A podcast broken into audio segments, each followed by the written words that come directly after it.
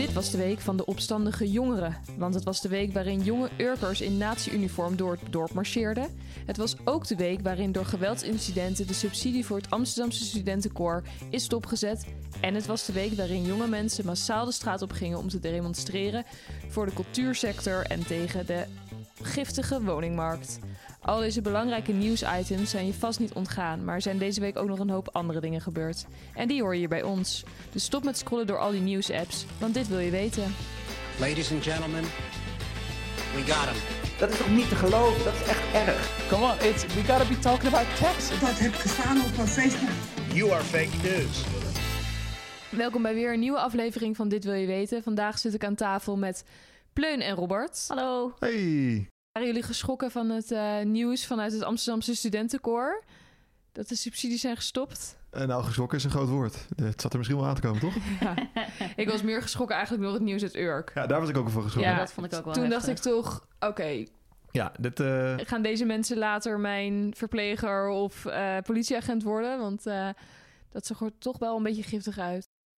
Het eh, volgende onderdeel gaan we iets vrolijker instarten. Want ik heb eigenlijk best wel veel positief nieuws gevonden. zin in. En eh, ik ga testen of jullie daar ook een beetje van op de hoogte zijn in de nieuwsjunk van de week quiz. De eerste vraag eh, begint gelijk goed, want er is een Europees land die anticonceptie voor vrouwen tot 25 jaar gratis heeft gemaakt. Welk land is dit? Frankrijk. Frankrijk. Ja. Ja, was jullie krijgen allebei een punt. ik dacht al, ik begin een beetje inkomend. Ik dacht, als jullie dit niet weten, ja. is het namelijk geen goed teken voor de rest van de quiz. Ik maar ik ben ook blij. kijken van, dit weet ik. En volgens mij jij mij ook. Van, eh, Het is een goed teken. Ja, ze hebben dus de eh, anticonceptie gratis gemaakt. En ik hoop dat het een, eh, ja, een positieve trend wordt die in de rest van de wereld zal volgen. Want eh, toen zij het gratis maakten tot 21 jaar, eh, namen de abortussen in Frankrijk ontzettend af. Dus ik zou ook een oproepje willen doen naar de ChristenUnie. Wil je af van abortus? Maak de anticonceptie gratis. Ja. En we gaan door naar de tweede vraag. Want deze week is in Nederland een campagne begonnen van de Rijksoverheid om jongeren aan te moedigen om hun wapens in te komen leveren. En eh, nou, we kennen de Rijksoverheid als iemand met een hele goede smaak voor slagzinnen. En deze keer hebben ze ook een goed team erop gezet en gezegd: jongens, we moeten jongeren aanspreken. Hoe gaan we dit doen? Ik heb eh, twee slagzinnen die niet van Rijksoverheid komen en eentje wel. En aan jullie de taak om erachter te komen welke echt is verzonnen door de Rijksoverheid. A. Gooi weg al die stress. Je homies boeien niet om je mes. B. Het dragen van een niffy is echt niet wijs. Drop je knife en doe wat met je life. C. Leg je niffy op de grond. Los je fitty op door te praten met je mond. Zo. Welke is echt van Rijksoverheid? Ik heb wel een voorstel, maar ik weet niet. Wat denk jij? Ik zeg eh, B. Jij zegt: Het dragen van een niffy is echt niet wij- wijs. Drop je knife en doe wat met je life. Ja. Drop je, drop je knife en doe wat met je life. Ja, ik ga voor C. Jij gaat voor leg je niffy neer op de grond. Los je fitty op door te praten met je mond. Ja, Robert's punten zijn voor jou. ik wist het. Ik Het wist dragen, het dragen van een niffy is echt niet wijs. wijs. Drop je knife en doe wat met je life. Ja, Ja, drop je... Ja, ik, ik, ik, moet, ik zie gewoon helemaal voor me dat aan een tafel allemaal mensen boven de 40 in een pak zitten en denken: jongeren bereiken, jongeren bereiken, jongeren bereiken. Hoe gaan we dit doen? ja, denk Drop dat je het- knife en denk je doe dat wat met je life. Ik heb, zo, ik heb zo'n gevoel hoe dat daar aan de, aan de Ja, gang ik is kan me dat eh, wel voorstellen. Ik ben benieuwd of het echt... eh, Ik ben heel benieuwd of dit gaat werken. We gaan door naar vraag 3. Het is eh 2-1 pleun, maar er komt een dierenvraag aan. Yay! Dus ik eh, denk dat je nu eh, kans maakt om, om gelijk te komen staan. Een dierenpark in Amersfoort moeten namelijk twee wolvinnen verhuizen. Waarom heeft de- dit dierenpark deze keuze gemaakt? Is dat A, omdat de twee wolvinnen te dominant waren in de roedel? Is dat B, de twee wolvinnen waren te kieskeurig met welk mannetje ze wilden paren? Of is het C, het, pub- het publiek vond de twee wolvinnen saai en eh, ja, ze kwamen namelijk niet heel veel buiten? Die laatste zou wel echt heel erg zijn. Hè, als jij gewoon een beetje een teruggetrokken wolvin bent, vind ik dat je het gewoon Dan moet je eh, verdiend naar hebt om eh, gewoon lekker binnen te blijven. Ja, ik denk dus wel dat het C is. Omdat ik weet dat er twee wolven zijn die niet goed in de roedel lagen. En daarom dus heel erg afgezonderd Ja, dan denk ik dat het A is. Omdat ze dus niet goed in de roedel lagen, heb ik net gehoord van Pleun. Eh, maar dat ze dus eh, in hun dominantie als het ware zijn verstoten en daarom afgezonderd gingen leven. Ja, ja. Als jij hem nu hebt door mij, Ja. dan geef ik hem aan jou. Als, hij, als hij dat goed is. Ja, is goed. Dus, Domme. nou, Pleun- Pleun krijgt de punten. Ja, krijgt de dus jongens, want het gelijkspel. ja. De twee wolvinnen waren dus dominant. En zelfs zo dominant dat ze een soort van stressreactie bij de mannen in de roedel hebben veroorzaakt. Dat die zijn gaan ontsnappen.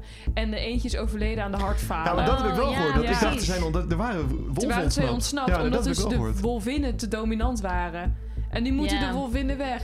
Nou, kom je een keer op voor jezelf als vrouw? Word je gelijk de baan uitgestuurd. Ik Dit is het wat. patriarchaat. Ja. Ik mag, ik mag niks zeggen, dus ik hou mijn mond. Ja, heel goed. Ehm, dan moet je wel nu gaan beginnen met praten. Want nu moet je je mond gaan opentrekken. Want we beginnen met jouw onderwerp. Ils ont fait ça sans bagarre, sans, sans tuer personne, sans ni bonne pierre. Donc ça, ça vient de commencer. C'est pour cela que les gens ont peur le matin pour sortir le matin là. Peut we horen hier iemand uit eh Guinea. Ah, ik had het niet kunnen raden. Ik snap het, zijn hart uitstorten. Ehm, want wat is er gebeurd in Guinea? Ik wist het dus ook niet. Eh, sterker nog, ik zat gisteravond niets vermoedend eh, Studio Sport terug te kijken... om een beetje tot rust te komen in een drukke week. Eh, en toen eh, ging de voetbalcommentator vertellen over een speler van Sparta... die voor het Marokkaanse elftal in Guinea was geweest... en eh, een hele enerverende week had gehad... want terwijl hij daar was, werd er ineens een staatsgreep gepleegd in Guinea. Mm. Ehm, dus met dank aan Tom Egberts kwam ik hier achter, want ik had dit dus gewoon gemist. Maar er is een milita- militaire coup gepleegd in Guinea. Ehm, en nou, er is, het goede nieuws is dat het, voor zover je een coup vreedzaam kan noemen, vreedzaam gebeurd is. Ehm, het slechte nieuws is dat deze eh, man die we net ook hoorden praten, dus enerzijds wel blij is, want eh, dat is eigenlijk dus nog steeds goede nieuws. Ook wel blij is, want de vorige legerleider stond er ook niet heel goed op in het land. Eh, maar is er ook zorgen gemaakt om de stabiliteit in het land. Want dat is altijd de vraag als een militaire coup daar eh, gepleegd is, wat er dan, nou ja, hoe dat zich gaat ontwikkelen met Ja. de stabiliteit in een land. Want de huidige, of de niet meer huidige president, die is afgezet door de coup. Ja. Wat was dat voor een persoon? Was dat een hele autoritaire leider waar niemand het mee eens was? Ehm, uiteindelijk wel. Het, het is tegelijkertijd is het de eerste democratisch gekozen leider die het land ooit gehad heeft. Want ehm Guinea is, ligt overigens in West-Afrika. En is tot 1958 een kolonie geweest van Frankrijk. Toen pas onafhankelijk geworden.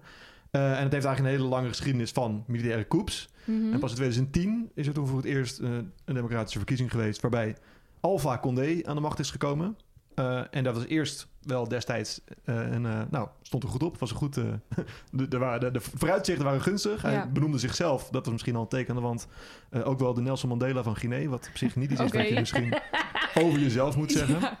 Bijzondere uitspraak inderdaad. Ja, en ehm, nou ja, je zou kunnen zeggen dat het ook wel bergafwaarts gegaan is. In, in het begin waren ook buurlanden en dergelijke wel echt optimistisch. Ja. Maar hij is sinds 2010 aan de macht en al rond 2015 de eerste verhalen over fraude. En hij is vorig jaar aan een derde termijn begonnen, maar dat, dat mocht eigenlijk helemaal niet. Oké, Nee. Dus hij heeft- dus, zo demo- eh, dus hij, hij is democratisch aan de macht gekomen, maar we kunnen niet per se meer stellen dat het een democratisch, democratische leider is. Op Nee, nee, nee, hij heeft de grondwet aangepast waardoor hij aan de macht kon Oké, blijven. nee, En- laten we dan zeggen dat het geen eh, democratische nee, nee, leider dus, is. dus er, nou ja, Ja, er, er wa- er was ook wel reden om... eh, om eh, en die militaire coup, eh, was dit dan ook hun motivatie? Dat ze zeiden van de democratie is weggegooid door deze leider? Nou, ik weet niet zozeer of het echt puur gaat om het idee dat er een democratisch regime eh, moest komen. Dat weet ik eigenlijk niet. Ehm, maar wel een van de redenen. Corruptie, en daar Ja. heeft dit ook mee te maken. Ook gewoon armoede en financieel wanbeheer. Dus dit heeft wel te maken allemaal met het regime wat er was... en het feit dat dat niet, eh, in ieder geval de mensen die er beter van werden... dat is in ieder geval hoe de legerleiding het nu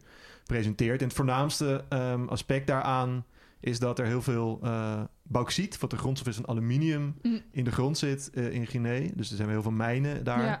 Eh, nou ja, je kan je voorstellen dat in het koloniale verleden de Guineërs er ook al niet al, te- al veel beter van zijn geworden. En nu nog steeds niet. Onder andere doordat er bijvoorbeeld miljarden deals zijn gesloten met China, die dan het bauxiet komen halen en infrastructuurprojecten in Guinea opstarten. Maar de bevolking heeft daar niet zoveel van gemerkt. Die leeft nog steeds in enorme armoede. En nou, dan is het niet zo eh, lastig om te denken van... nou, dan zullen er wel wat corrupte mensen ja. in Guinea wel rijk van zijn geworden. Want ja, dat geld Ja. moet ergens naartoe zijn gegaan. Dus die eh, legerleiding die wil eigenlijk weer eh, dat het geld meer naar de bevolking gaat in plaats van naar de corrupte leider. Maar gaat dat ook gebeuren of gaat deze legerleider zelf er vandoor met het geld? Ja, dat is natuurlijk altijd de vraag met de militaire coups. Dus Ja. het is nu, ze hebben de grondwet voorlopig even geschrapt. want het is nu eventjes crisis. En ehm, eh, er is een avondklok ingesteld bijvoorbeeld. En het is nu zo van, wij nemen de boel hier even over. En dan is het idee, ze willen naar een verenigd Guinea... eh, wat er ook voor de mensen is. Dat zeggen ze. Eh, en nou ja, ik bedoel... Maar ze moet- hebben de grondwet nu geschrapt. Ja, voor eventjes, ja. ja sorry. Even, even hold. Gewoon even, is er gewoon niet. Nee, maar ja, nee, maar dat zou ook wel, dat moet misschien ook wel, want ik denk dat in die grondwet misschien ook wel staat dat er dus zoiets moet zijn als democratische verkiezingen. En dat is nu ook even niet aan de orde als je met een militaire coup het land overneemt. Dus, Mhm. dus het zou kunnen dat ze misschien op termijn daar wel weer naartoe teruggaan hoor. Maar Ja. eh, het zou ook kunnen dat ze eh, En is er, dat er iets anders ehm, gebeurt. Want je zei het is een Franse kolonie geweest. Is er ook internationale aandacht voor deze coup? Bemoeit Frankrijk zich er nog tegenaan bijvoorbeeld? Nou, ik weet niet Frank, ik denk het wel misschien op diplomatiek niveau. In ieder geval hebben bijvoorbeeld de Verenigde Naties en de EU dit uiteraard veroordeeld. En die vinden Ah. dat er respect moet zijn voor bijvoorbeeld de grondwet en democratische Ja. rechten. Maar dus niet dat er, ehm, een, dat er enorme interventies op handen zijn. Dat Nee. lijkt me ook niet En onze grote democratie-voorvechter en strijder, de Verenigde Staten. Oeh, de USA. De, U- Ehm, de USA. nee, nou, die, eh, die hebben helemaal een beetje een rare, een rare situatie hier. Want die... ehm, het is dus zo dat Amerikaanse commando's... op het moment dat deze staatsgreep plaatsvond... bezig waren om elite troepen van het leger van Guinea te trainen. Oeh, Dus die die, waren... die hebben, eh, die hebben zichzelf in de vingers gesneden. Nou, dat, dat weet ik niet. Zou kunnen. In ieder geval waren ze een soort van instructies aan het geven... over hoe je zo goed mogelijk om kon gaan met jihadisme... met terroristische dreigingen. En nou ja, het gerucht gaat Hoe je dus... een pistool het- moest gebruiken. Ja, ja ik, weet, ik weet niet precies wat ze, wat, ze, wat ze voor instructies hebben gegeven. Eh, het Amerikaanse legerhoofdkwartier in Afrika heeft zich in ieder geval eh, genoodzaakt gezien om te, te duidelijk te maken dat die staatsgreep niet de bedoeling was van die, van die lesprogramma's. Oké. Eh, en er wordt nog onderzocht in Washington of het echt zo is dat die Ja, militairen gewoon een soort van stiekem weg zijn gegaan uit die kazerne waar ze want met dat die waren Amerikanen wel zaten. echte militairen die, zijn, die in opleiding waren bij het Amerikaanse leger. Nou, niet, ook niet een opleiding. Het is gewoon een onafhankelijk leger. Dus het Ah, was oké. eerder een, een soort van trainingsprogramma, zou je kunnen Ah, ja. zeggen. Want nou, misschien had Amerika wat dingen die, ze, die, eh, die Guineërs wel willen leren. Het, zou gewoon, het is ook wel zo, de Amerikanen, eh, Amerikaanse soldaten zijn ook gefotografeerd en gefilmd... terwijl ze begeleid door het Chinese leger Mm. al na de staatsgreep naar de ambassade worden gebracht. Oh, ja. En Amerika zegt ook van ja, wij hebben hier ook niks mee te maken. We gaan ons hier ook helemaal niet in mengen. Maar wij wilden gewoon dat onze soldaten in veiligheid werden gebracht. Ja. En ja, Ja. dus ik, op zich, nou, ik geloof dat ze hebben er dus wel iets mee te maken. Maar er zijn geen signalen dat er eh, grotere complottheorieën Oké. hierachter zitten of zo. Ik ben benieuwd wat dan eh, de volgende stap is voor het land. En Ja, of, ik dat, ook. eh, of de grondwet weer terugkomt en Ja. de avondklok eh, een keer afgeschaft Ja. kan worden. Want daar Ja. waren wij ook geen fan van. Nee. Goed, dankjewel voor je onderwerp. We gaan door eh, naar Pleun. Rhino, everybody knows you got one tail, four feet, twelve toes. Mr. Rhino, look what grows. Two big horns on the Ehm, tip. of hey jongens, zijn jullie bekend met de Ig Nobelprijs? Ik wel. Ik het niet. Nee. Dat Nobelprijs is- wel. Maar wat je ervoor zegt, daar heb ik nooit van gehoord. Ja, dat eh, komt eigenlijk uit het eh, Engels. Ig Nobel. En dat betekent... Zoiets als, eh, nou ja, eh, niet nobel. Dus eigenlijk gewoon eh, van lage kwaliteit. Ja, precies. Nou, en dat is dus een soort van de alternatieve Nobelprijs. Maar de onderzoeken die die prijs ontvangen, daar, daarvan is het de bedoeling dat ze je eerst laten lachen. En vervolgens laten nadenken van, hm, oké. Ja, zit hier iets in of niet? Klinkt wel als een En dan zit er dus ook daadwerkelijk iets in, want anders winnen ze die prijs natuurlijk niet. En er is dus een eh, winnaar dit jaar in de eh, categorie transport. en ehm, het is natuurlijk ongewoon, want zo is de Ig Nobelprijs. En dat is het onderzoek naar ehm, het uitzoeken wat het effect is van een neushoorn op zijn kop te hangen. Oké, als een soort piñata of zo. Ja, wow. Piñata? Ja, dit is echt heel goed bedacht. Ja. Maar, Thanks. maar, Maar dan zonder met een stok er tegenaan slaan, hoop Nee, ik. er wordt niet geslagen. Oké, gelukkig. Nee, het is dus juist... Het doel ervan is dat de eh, neushoorns, eh, neushoorn die natuurlijk bedreigd wordt... wordt eigenlijk over verschillende gebieden verspreid... om ervoor te zorgen dat de genetische pool zich kan uitbreiden. En dat kan... je- Je kunt een neushoorn niet even achter op je fiets zetten... of eh, in de achterbak van je auto. Nee, nee. Dus dat doen ze dus met behulp van een helikopter. Alleen hoe... hoe Ah, sorry, ik zie het nu voor me. Dat is gewoon echt wel best wel... Helikopter, neushoorn, hoe, gaat dat, hoe gaan we Hoe dat ga doen? je dat doen? Ja, Ja. en er zijn dus verschillende manieren. Zo heb je bijvoorbeeld een- een manier waarop de neushoorn op zijn zij wordt gelegd. Ja. Eh, maar je hebt ook een manier waarop de neushoorn op zijn kop aan zijn enkels Omhoog onder die wordt. helikopter wordt gehangen. En eigenlijk gebeurt dit al langer, veel langer dan vandaag. De neushoorn is natuurlijk ook al langer dan vandaag bedreigd. Maar nu pas zijn er onderzoekers geweest, of eigenlijk Namibië zelf, die heeft gezegd: laten we even een stapje terug doen en even checken: is dit wel echt goed voor een neushoorn als we hem op deze manier vervoeren? En, die, eh, en dat onderzoek heeft dus een prijs gewonnen voor, eh, voor de Ig Nobel. En wa- aan welke eisen moet, dat, ehm, moet je voldoen als je als onderzoeker hier kans voor maakt? Ik denk eigenlijk dat het gewoon moet zijn dat het je laat lachen. En vervolgens dus dat het ook daadwerkelijk een functie heeft, het onderzoek. Dus dat je eerst denkt, hè, waarom zou je onderzoeken of een neushoorn een beetje relaxed aan zijn poten onder een helikopter hangt? Nou, ik vind het in eerste instantie ook niet om te lachen. Want ik dacht, nou, het is best wel, best wel onaardig om een neus op zijn kop te hangen. Je kan het ook gewoon niet doen. Ehm, Ja. Maar als je wil voorkomen dat hij uitsterft, is het misschien wel Ja. een eh, Nou, en het doel. resultaat is dus dat ze het eigenlijk hartstikke goed doen op hun kop. Eh, het is zelfs beter om ze aan hun voeten op te hangen dan op hun zij neer te leggen. Want door hun gewicht drukt, eh, eh, of door hun gewicht krijgen ze namelijk spierbeschadiging als ze voor langere tijd op die manier vervoerd worden. En eh, ook de longen die worden platgedrukt. Dus het is eigenlijk, eigenlijk is het in principe op de kop hangen precies hetzelfde als rechtop staan. Oh, wat goed. Vet. Dus het is echt een heel nuttig onderzoek geweest voor de. Dus het is echt een heel nuttig onderzoek geweest voor het uit of voor het tegengaan van het uitsterven van neushoorns. Ja, zeker. Het is ook wel eens gebeurd dat een winnaar van de Ig Nobelprijs... dat hij uiteindelijk later een daadwerkelijke Nobelprijs heeft ontvangen. Dus het onderzoek kan nog zo raar zijn... maar als het Als het daadwerkelijk nuttig is. baanbrekend en nuttig en is... wat zijn dan nog meer van dit soort onderzoeken die eh, een prijs hebben gewonnen i- bij de Ig Nobelprijs?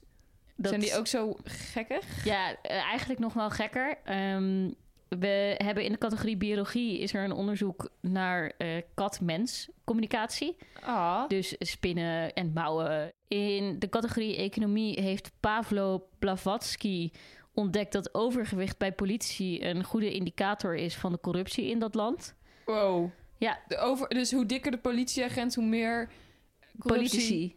Oh, politici. Ja. Ik dacht politie. Ah, Ah, de dikte van de politici. Wat grappig. Dus dat betekent dan hoe meer ze gaan eten bij fancy restaurants met collegaatjes of zo. Hoe dikker ze worden. Ja, ik weet Dan het. gaat ik het in weet echt Nederland geen- trouwens ja, best daar- wel goed als je vetgrappenhuis niet meerekent. Ik moest dus ook nadenken dat inderdaad Mark Rutte...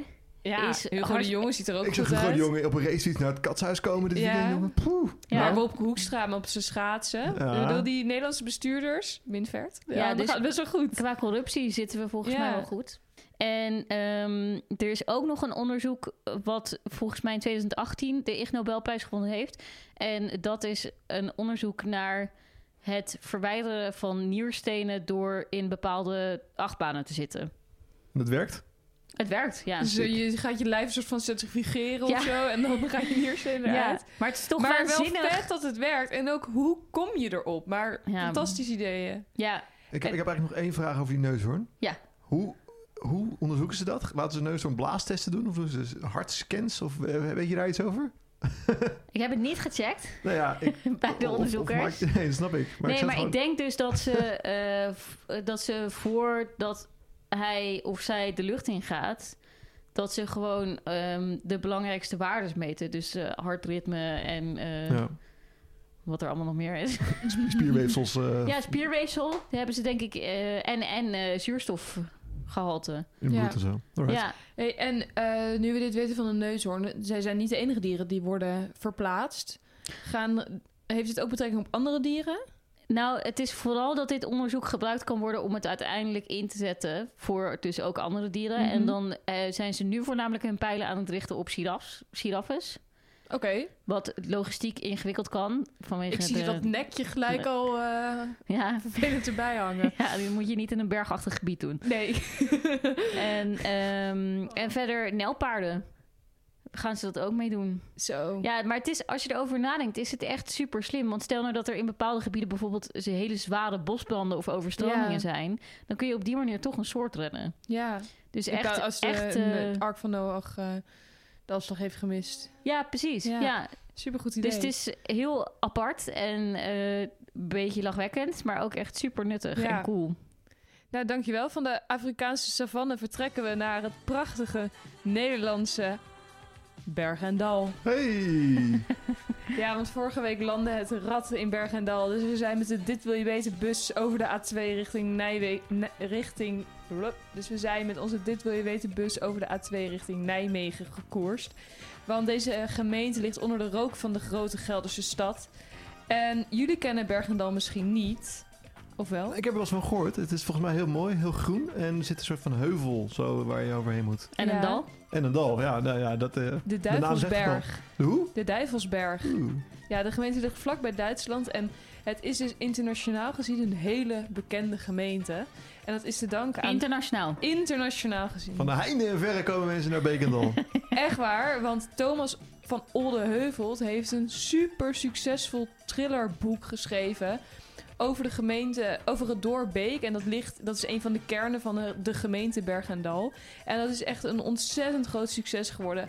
Eh, het is in 18 verschillende landen uitgebracht. Eh, Warner Bros. is bezig met een verfilming van deze thriller. En eh, het is dus een heel eng boek. Het verhaal gaat namelijk dus over het dorpje Beek.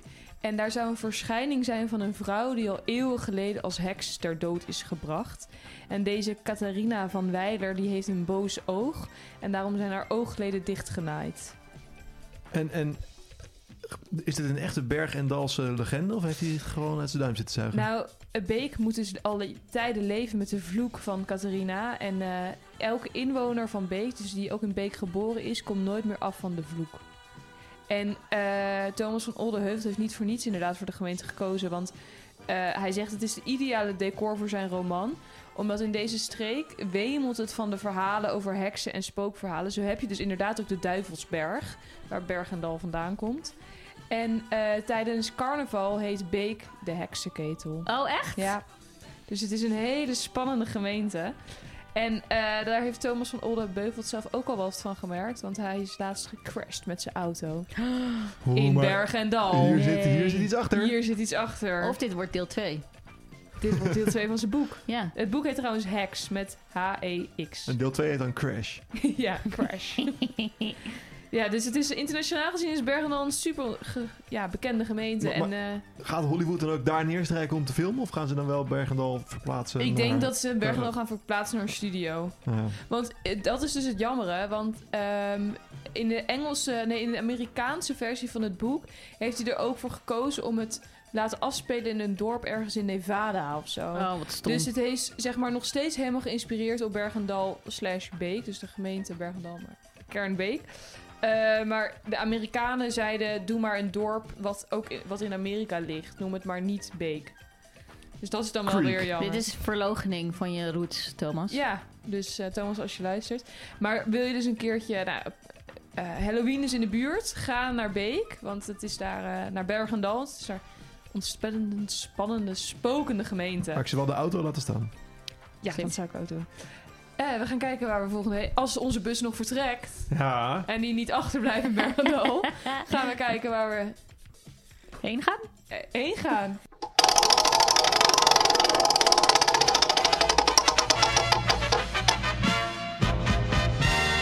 We gaan naar Aalten. Alten! Nou, nou, toevallig, mijn vriendin was daar op, op eh, schoolkamp mee als docent Ik heb echt week. geen idee waar dit ligt. Ja, het ligt in de Achterhoek bij de Duitse grens. No joke. We blijven wel echt dicht bij de Duitse grens. Ja, altijd hè? Ja, inderdaad is dit precies een gemeente in het oosten van de Nederlandse provincie Gelderland. En ligt tegen de Duitse grens. Dat zegt Wikipedia. Vandaag gaan we nog eerst naar een ander puntje op de, op de wereldkaart. Namelijk naar...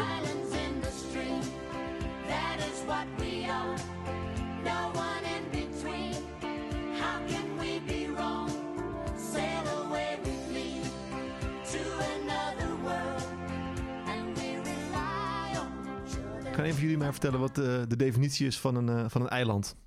In het water. Dat is een van de dingen. eh, niet aangesloten aan een ander stuk land. Ja, dan ben je er eigenlijk wel. Eh, de officiële Nice. definitie is dan... Ik voel helemaal een soort aardrijkskunde denken. Ja, ja, ja. toets. Alles ligt in het water, toch ook? Elk land ligt in water. Ja, dus officieel... Of niet? Eh, En wat is dan ook het verschil tussen een eiland en een continent? nou, dat is dus wel heel goed dat je dit Oh, zegt. Want nu, zijn, nu hebben we alle puzzelstukjes. officieel is een eiland elk stuk land kleiner dan een continent... dat omgeven is door water aan alle kanten. Ah. Dan is alleen de vraag... Ja, Wanneer is het dan een continent en wanneer een ik eiland? denk dat dat gewoon een kwestie van definitie is. Ja, dat denk ik wel. Ehm, ik heb dit even opgezocht, omdat ik dacht... Nou, ja, duidelijk, eiland, leuk. Ehm, maar af en toe worden dus ook nog wel eens nieuwe eilanden ontdekt. Dat kan Hè? dus gewoon. Ja, we denken dan, wij weten alles hier op, deze, op dit eh, aardbolletje van ons. Is dus helemaal niet zo. Bovendien worden die nieuwe eilanden ook nog wel eens per ongeluk ontdekt. En wat dan ook nog een leuke laatste stap is in deze drietrapsraket... is dat die eilanden dan ook nog eens het meest noordelijke eiland zijn op de hele aardbol. Hè? Dat ene eiland dan. Maar is daar dan nooit een bootje langs gevaren? Nee, maar ze vermoeden ook dat het een nieuw eiland is. Ik zal even bij het begin Ah, beginnen ja, om uit te oké, leggen wat er gebeurd ik, is. want, was, eh, ik was hoofd af- heel ver. ontploft. Ja. Ja. Ja. Nou, er waren deze onderzoekers, volgens mij van de Universiteit van Kopenhagen, en die gingen grondmonsters nemen op een, eh, op een eiland, het eiland Odaak. Dat ligt ergens boven Groenland. Mhm. Nu moet je weten, Groenland hoort bij Denemarken. Oké, random. ja. Oké. Eh, dus apart. die gingen helemaal nog boven Groenland. En dat was, stond bekend als het meest noordelijke eiland. Dat eiland waar ze die grondmonsters gingen nemen. En ze deden dat omdat ze bacteriën wilden hebben om te kijken. Ja, wat voor bacteriën zitten er dan eigenlijk als je zo noordelijk gaat zitten? Ja. Ze gingen voor de Ig Nobelprijs. Ja, misschien, nou ja, misschien wel. Misschien krijgen ze hem hier wel voor. Eh, dus zij gingen er naartoe met een mooie GPS-trekker en een helikopter. Zonder neushoorn eronder uiteraard. Ehm, en eh zij dat eiland op, grondmonsters nemen, eh, weer naar huis. ja, wat foto's gemaakt, want het is toch een bijzondere trip, zo, zo ver noordelijk. Dus zij komen thuis en ze gooien die foto's online met de GPS-gegevens erbij van waar ze waren. Mhm. Nou, wat blijkt?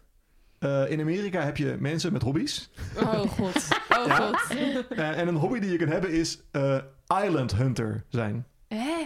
En wat je dan doet, dan ga je, ja, ik denk naar, ik weet niet precies hoe je dat kan doen, maar misschien door heel erg goed op Google Maps te kijken of Ja, zo. want ik wil net zeggen, wat is Ja. dit voor een saaie Nou hobby? ja. Want hoe vaak ontdek je een eiland? Nou ja, eilanden kunnen natuurlijk heel klein zijn. Dus het is, zou Ja. best wel kunnen. Ik wil wel geloven dat we niet soort van elke vierkante meter van de, van de oceanen helemaal gescand hebben.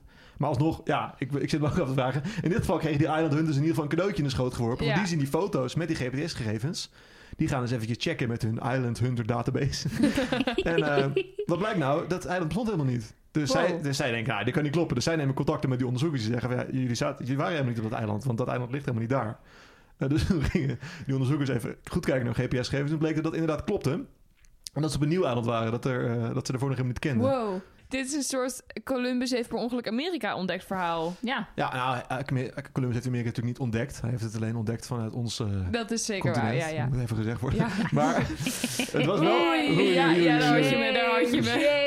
Eh, Die komt volgende week niet meer terug, denk ik. Ehm, het was wel eh, het eerste wat ik ook aan moest denken. Dat je dus gewoon per ongeluk een nieuw eiland ontdekt. Want ja, ja ik denk dat Columbus heeft er wel... Die heeft iets meer eh ontberingen moeten doorstaan. Dit was gewoon een GPS-fout in een helikopter. Ja. Maar dan Ja. nog, het eiland ligt eh, nou, bijna een kilometer verder noordelijk dan het eiland Odaak. Eh, en daar, eh, daar zijn ze op terechtgekomen. Wow, en wat, ehm, wat gaan ze nu doen met, het, ei- met dit eiland? Nou ja, Gaan ze er dingen op neerzetten? Is het heel een gro- hoe groot is onderzoeksstation? eiland? het is niet zo groot. Volgens mij, wat is het? 30 bij 60 meter. Oh, 4 nou. meter hoog. Ja, je kan er, maar volgens mij wil je er ook echt... Het is heel noordelijk. Dus ik denk nee, dat, dat je er niet, Ja. niet wil wonen. En ehm, het is bovendien, vermoeden ze... Dus ik denk dat daar nog wel wat onderzoek naar gedaan gaat worden. Ze vermoeden dat het bij een hele heftige storm is ontstaan. Dus Oh. het bestaat uit een soort van verpulverd steen van gletsjers... en een beetje gravel en modder. En ja, het kan daar denk ik flink spoken. Dus ehm, Thomas ik denk dat er een soort van... Maar ik Deel vind het alsnog wel fascinerend, want het, dan, ja, misschien is het dan... Het ligt natuurlijk niet zo ver van het andere eiland vandaan. Nee. Misschien, ik weet niet hoe dieper er is, maar er is blijkbaar heeft het zo hard gestormd dat het allemaal is samengedrukt in een eiland is geworden. Ze vermoeden dat het ook weer zou kunnen verdwijnen als het weer wordt gaat stormen. Oh, echt? Ja, dus ik zou er ook maar niet gaan wonen. Want dan En, eh, is je eh, eiland ineens weg. Het is Ja. van Denemarken nu.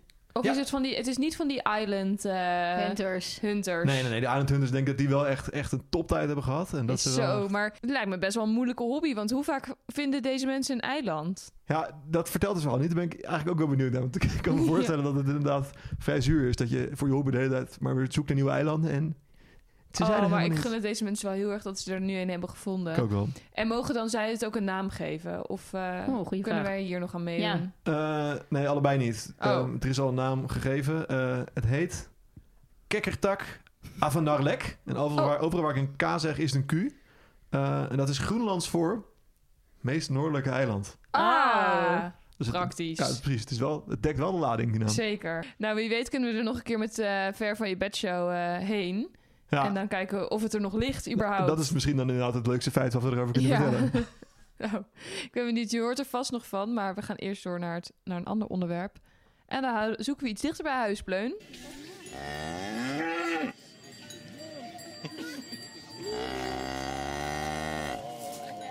correspondent dieren maakt hun naam weer helemaal waar. Ja, maar het is echt heel cool. En ook een beetje gek, maar vertel. ook heel cool. Dat is precies hetzelfde als bij je neushoornverhaal. Dus ik, Ja. ben, ik ben enthousiast. Ja, ehm, nou, het volgende onderzoek dat, dat begon dus eigenlijk als een grapje. In eh, 2007 al was dierengedrag-expert Lindsay Matthews... Die, ehm, die was de gast bij een radioprogramma... om te praten over de schade die urine van koeien kan veroorzaken. Ja, dat is dus... De, ik ga het later nog uitleggen... maar in ieder geval, de urine van koeien, dat is een probleem. Oké, want ik weet wel dat scheten van koeien bekend staan als niet heel prettig voor... Ja, dat is het methaan. Oké, Komt ja. daar eh, van, of niet vandaan, maar zij produceren dan methaangassen. Ja. De urine, dat levert dus ook weer schadelijke broeikasgassen op. Ehm, nou goed, daar kom ik dus zo nog op terug. En dan leg ik het allemaal uit over eh, koeienplas. Maar even terug naar dat ra- radiogesprek.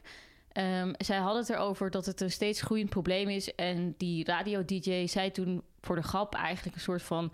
wat nou als je ze gewoon zindelijk maakt en naar de wc laat gaan... dan heb je dat hele urineprobleem, heb je helemaal geen last meer van. Dus eh, stel voor, zet een koe op een wc neer.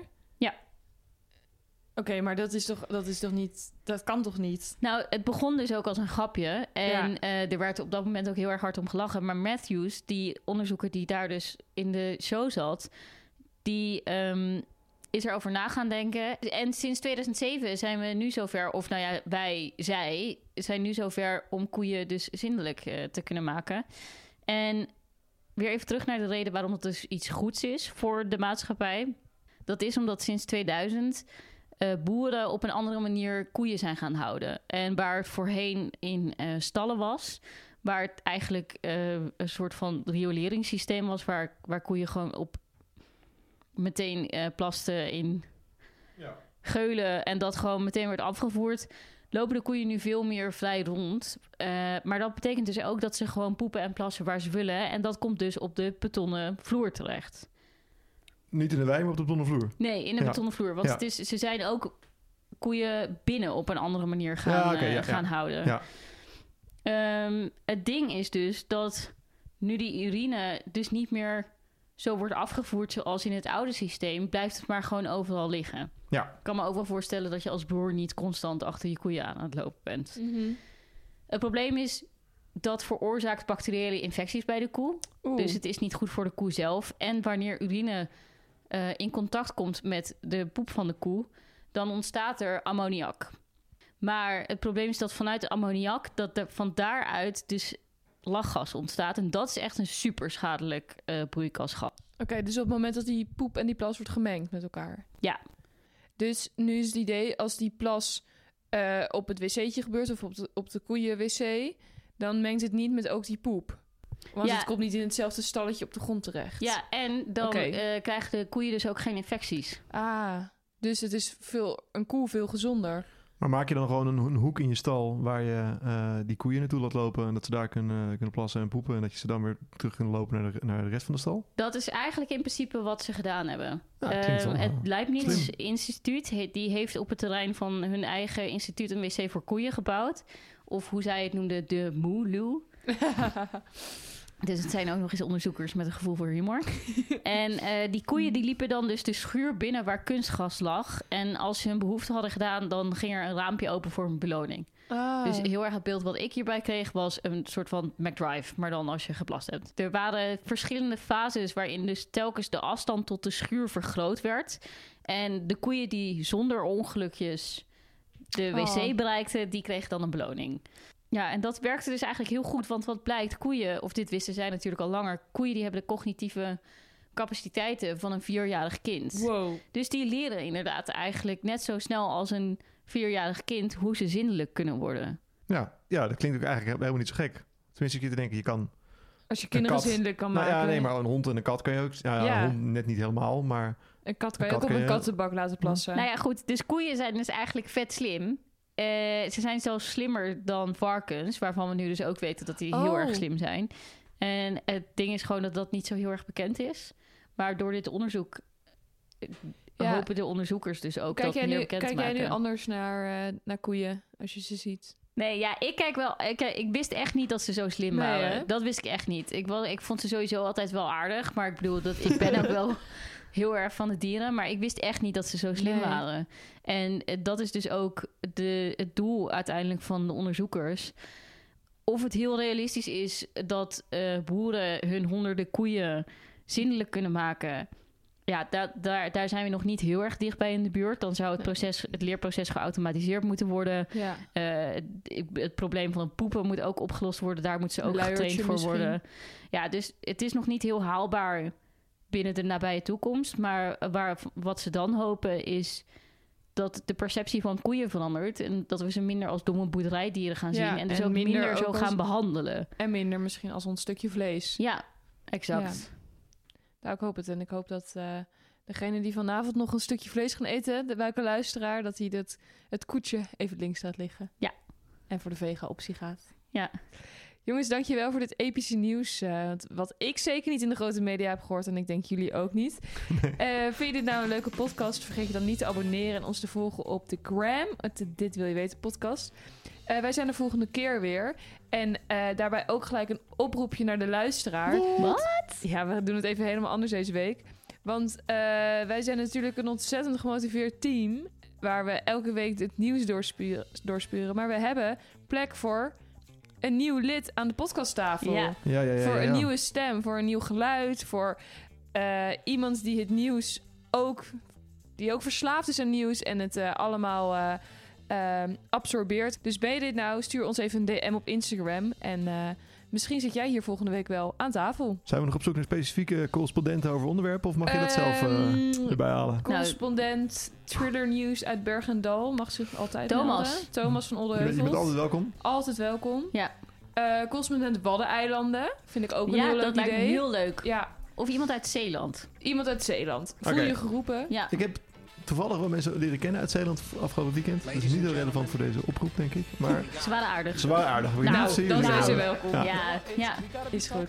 Jongens, tot volgende week, want dan zijn wij er weer. Doei. Houdoe.